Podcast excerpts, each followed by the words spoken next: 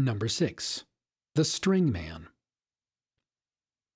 As Carlsberg is located on a hill, the roads slope inwardly many places.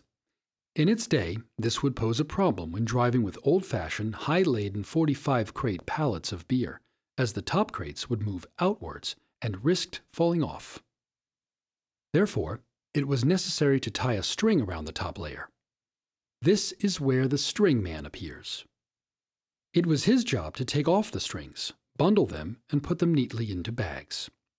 If one did not offer the string man some brandy, however, then one would get crumpled strings in return, which would have to be untangled at home. Every Wednesday there was a ritual in which the string man would cook up some herring or pork and hold a feast.